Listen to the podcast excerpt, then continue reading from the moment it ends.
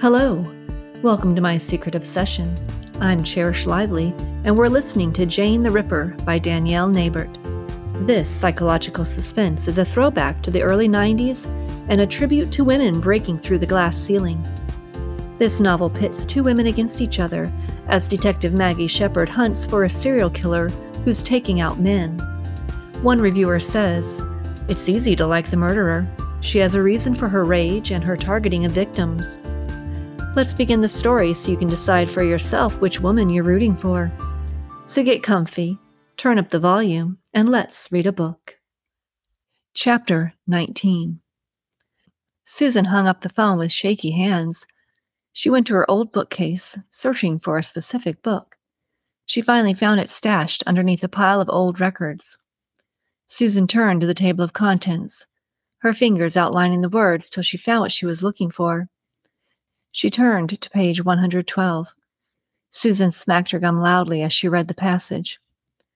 Pavulon, scientific name Pancuronium. 80% parallelism noted with small amounts.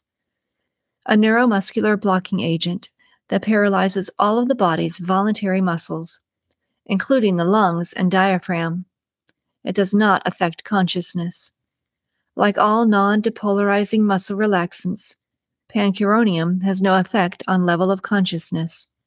Therefore, if the anesthetic used is insufficient, the individual may be awake but unable to cry out or move due to the effect of the pancuronium. Used for surgery anesthesiology. The dose is eliminated in the urine. It could be detected in autopsies only if pathologists act quickly. Reaction time immediate. Originality from the plant curare, small white petals. Hard substance varies, dark green leaves. My God, Susan thought. This person can extract poison from plants. Whoever the killer was, they are one smart cookie. Susan reached for the phone to call Maggie. Maggie slammed down the phone in frustration. Another dead end. She was getting nowhere fast, and she didn't know where else to go. Ever since Susan had called with information of the plant's origin, she had been trying to track down a buyer. She closed her eyes. She was so tired. Maggie stretched her arms and heard her back crack. She noticed the dark shadows playing in the corners of the room and saw Mark had dozed off in an uncomfortable chair in the corner. She looked at her watch. Maggie had been on the phone for over three hours. Her stomach rumbled. She hadn't eaten since this morning. I think food is calling. Mark's voice came from the corner. I suppose I should eat something. I would think so. The whole office can hear your stomach. Ha ha. Maggie attempted a grin. So where are you taking me? Me? Mark pointed to his chest. Maggie smiled. Yes, you. You're the big shot with the big bucks. I think I could use a good lobster dinner. In Wisconsin? Mark smiled back at her. You're right. Fly me to Maine. Maggie put on her sweater. They left the office and turned off the lights, teasing each other playfully as they went into the cool air. They walked down to a corner cafe. Maggie suddenly stopped in the bright light reflecting from the large windows. What? Mark asked. I got it, Maggie responded. What do you have? Gas? Mark teased, wanting to keep the mood light. No, dummy, the library. Library? They have a reference desk. I bet they could get information on mail order catalogs for exotic plants, Maggie told him. And check internet history also, I bet, Mark said. I know that often people forget to clear their history when using library computers. Exactly. That, and I know the library has tons of different catalogs.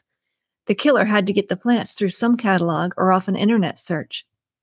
Every shop I called never heard of the plant. Plus, Susan said she was checking if it was illegal to purchase or not. But I'm guessing that our killer used mail order to get around it.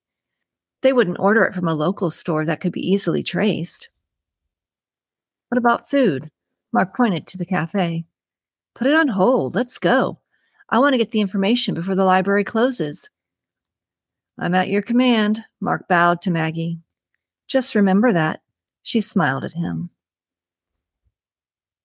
Jane watched Maggie and Mark leave the police station and walk towards the cafe. She wondered what they were talking about, and then they suddenly left. They had ruined her plans. Jane had been sitting outside the station for two hours, waiting for Maggie to come out. She was going to accidentally bump into Maggie and strike up a conversation with her and invite her out for coffee. But that man had to be with her, and they left together. Maggie was like all the rest a whore, willing to open her legs for any man. Jane really thought Maggie was different. She was actually beginning to like her, respect her. Jane pounded the steering wheel. Her face was tight with anger. She bit down on her lips, forcing the anger away. In a minute, she looked like her normal, composed self. Jane started up the car. Might as well see where they might be going. Chapter 20 Mark and Maggie sat across from each other in the cafe booth. Maggie ate down her food quickly, while Mark reread the information they had received from the library. Maggie yawned loudly. Tired? Mark looked up and asked. Not really, Maggie yawned. Listen, why don't I give you a ride home? We'll go through all this in the morning when we're fresh. He eyed her critically. Maggie had the beginning of dark shadows under her eyes. I have a better idea, Maggie said quietly. What's that? She reached for Mark's hand. He didn't pull away. How would a nightcap sound? She looked him in the eye. Sure. Where do you want to go? Mark stared back at her. Your place. Mark looked down to her hand holding his. He stood up, threw money on the table, and reached down for Maggie. Let's go. Maggie took hold of his hand, smiling broadly at him, and they left the cafe hand in hand together. Jane sat in her car and stared at Maggie and Mark as they left the cafe, hand in hand. She was tempted to put her foot on the gas and see how it would feel to crush them. Tears welled up in her eyes. She wiped them angrily and drove off in the opposite direction. Chapter 21 Jane sat cross legged on her living room floor. She thought back to the night's events. She had sat in her car and watched Maggie with Mark throughout the evening. After they had left the cafe, Jane had gone to the library where Sheila was closing up. Sheila was the town gossip and freely spoke about what Maggie had done in the library. When Sheila went to the computer that Maggie had used, she'd even peeked at the search engine. Sheila told Jane they were searching about some kind of plant and different companies online and had asked Sheila for some of the catalogs they had in stock. Sheila said that whatever they were looking for, she didn't think that they were successful because they left with frowns on their faces. Jane smiled at that memory. They were getting close, but were still behind her. The mail order catalog she had used was actually sitting in her possession. She had taken it out of the library system, so there was no way it would point back to her. Jane also used a credit card under an assumed name, along with her fake apartment address in another city for the order. There was no trace that Jane had ever made the order. Jane did give Maggie credit, though. The woman was smart, just not smart enough. It didn't really matter after tonight, though. Jane looked at the cluster of papers surrounding her. She took a whiff, and the unwelcoming aroma of the glue she was using mingled with the scent of cleansers. She didn't care much for the offensive smell, but she was putting up with it for now. This was important enough that she was willing to let something strange invade her home. She bit her lip in concentration. She didn't want to make a mistake on the last letter. She cut the T with precise care. Satisfied, she glued it next to the other letters, making sure they were all straight and neat. Done with the letter, it hit Jane that she was uncomfortable sitting amongst the mess. She shook her head in disgust as she started to clean up the paper around her. Unknowingly, she was muttering under her breath the same thing her father used to say. Everything and everyone had a place they belonged to. Garbage is garbage. Her hands stopped what they were doing when she spotted the photo of her father, the only one she possessed, on the table next to her. Garbage to garbage, she said out loud, and grabbed the photo, tossed it into the bag along with the other papers to be burned later. The phone rang out in a sharp twill in the dark room. One sleepy occupant reached over to stop the infernal noise. Crowns. The voice growled into the phone. Mark? It's Susan. Sorry for waking you. What time is it? Mark sat up in bed and rubbed his eyes. Who is it? Maggie whispered.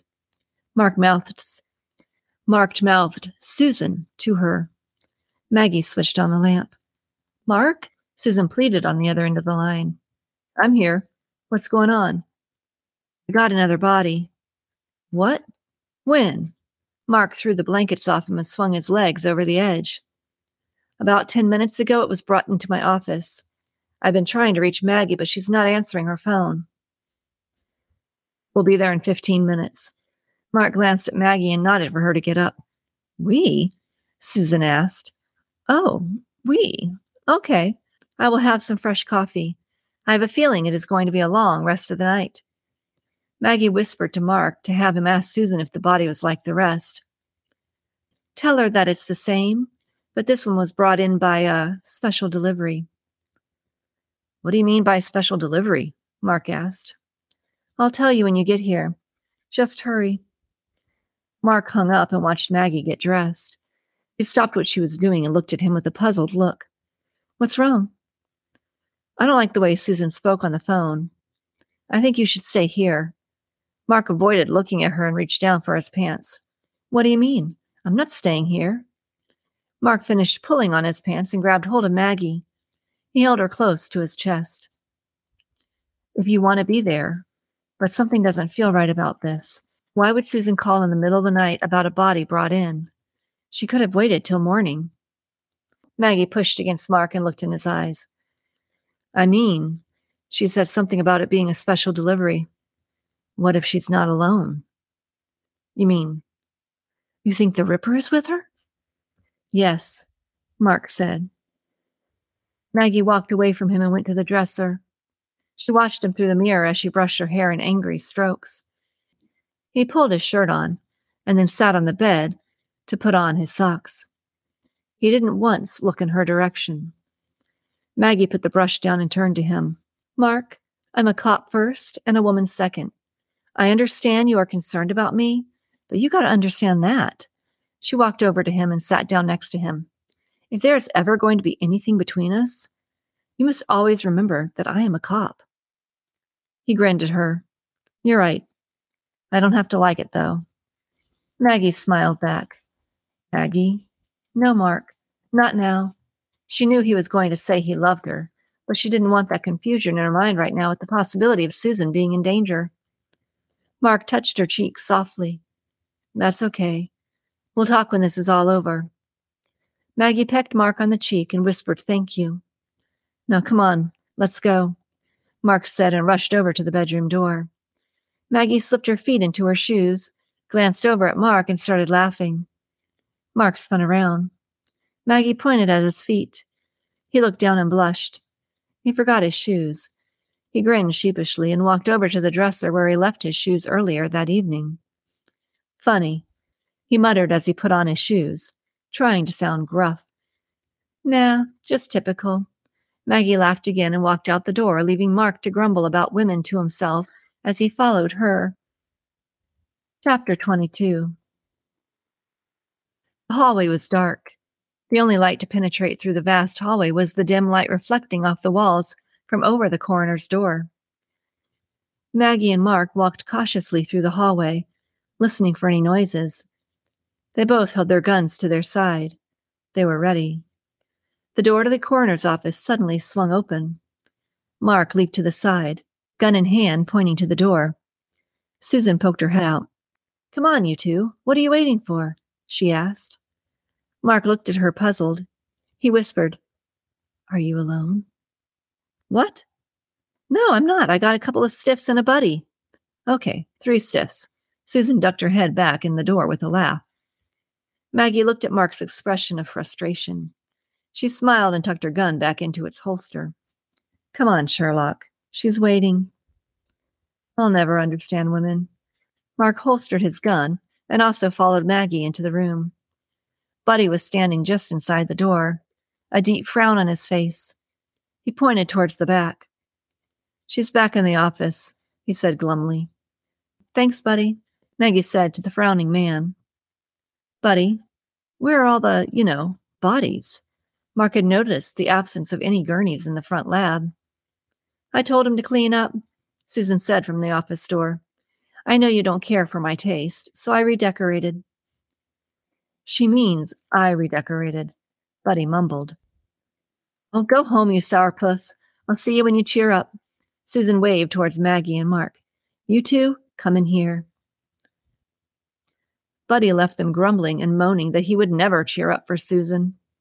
Maggie watched Buddy leave and smiled to herself. She remembered when they first met Buddy. She had tried to set him up with Susan, and then they discovered that he was gay. Maggie rushed up to follow Mark into Susan's office, where she was already pouring them coffee. She gave them each a cup and sat down at her desk. I suppose you two are wondering why I called you out at this time of night. It crossed my mind. Mark said a little bitterly. He felt embarrassed for all the caution he had taken earlier. Well, like I said, another body was brought in, but this time it was brought in by civilians with a certain message.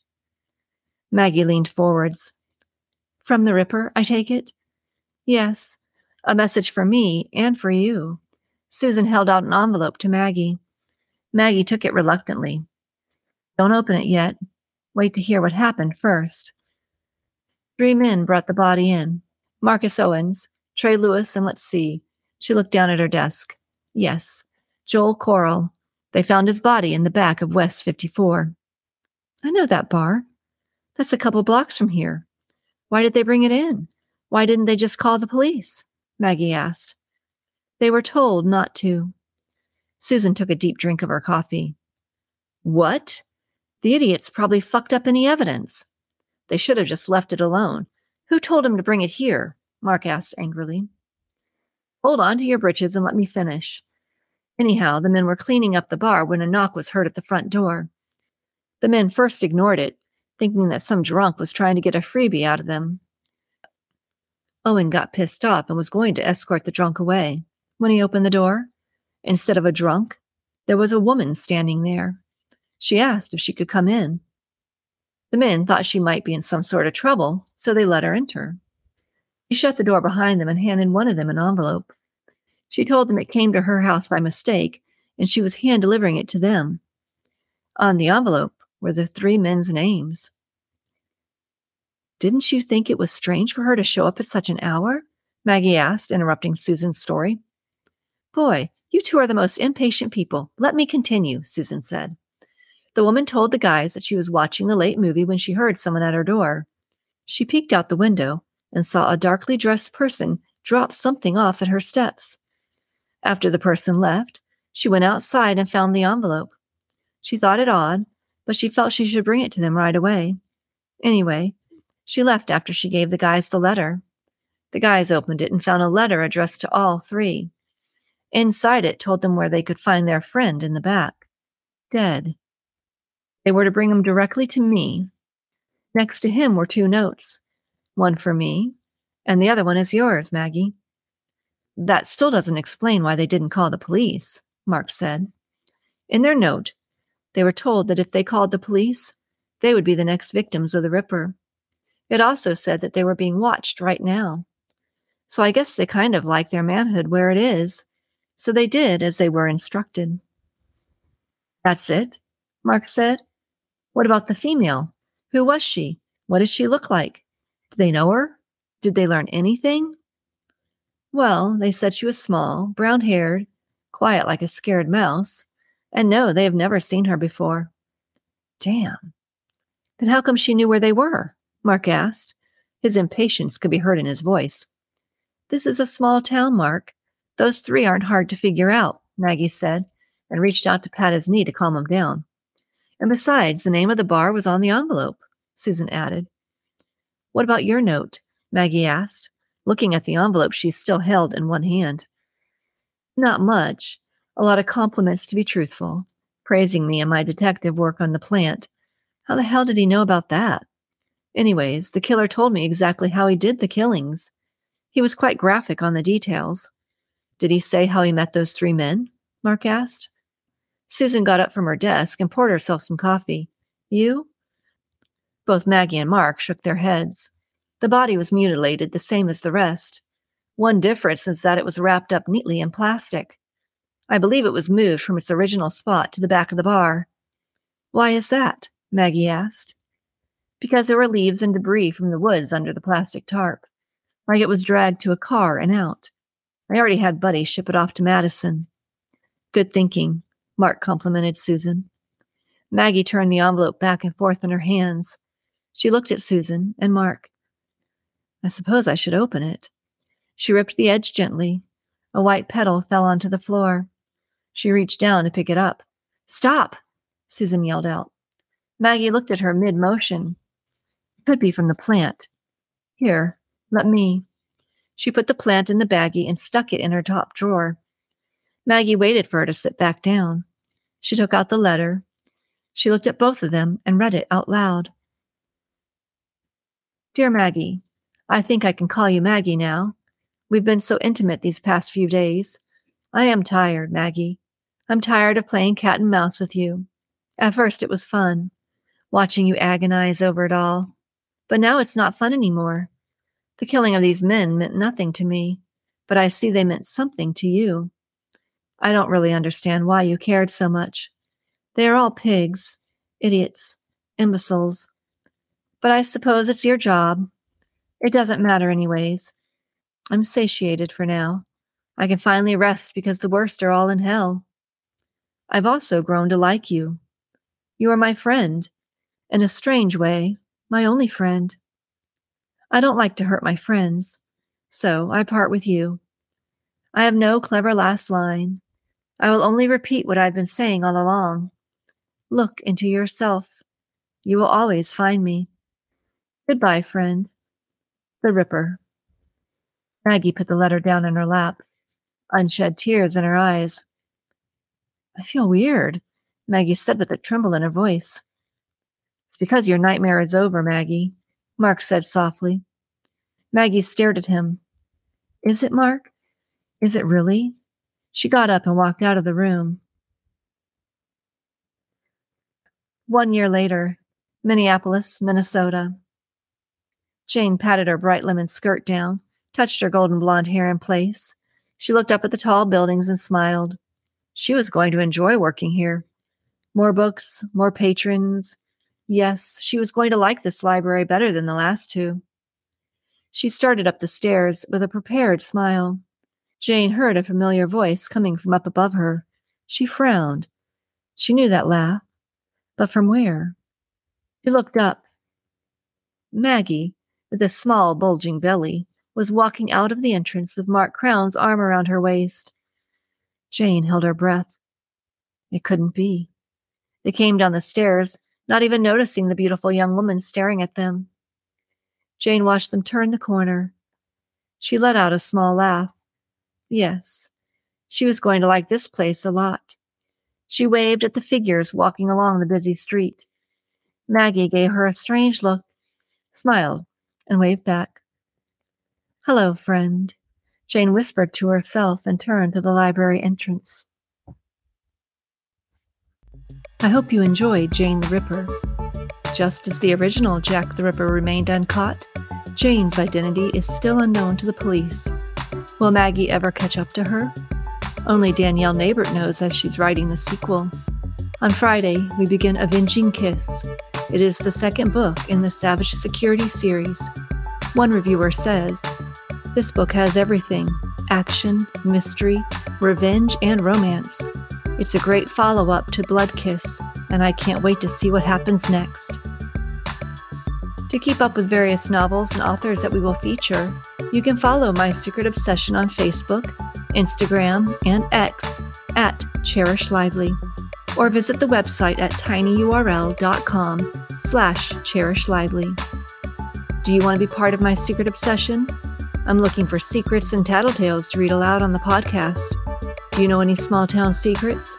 Have you had a brush with danger that rocked your world?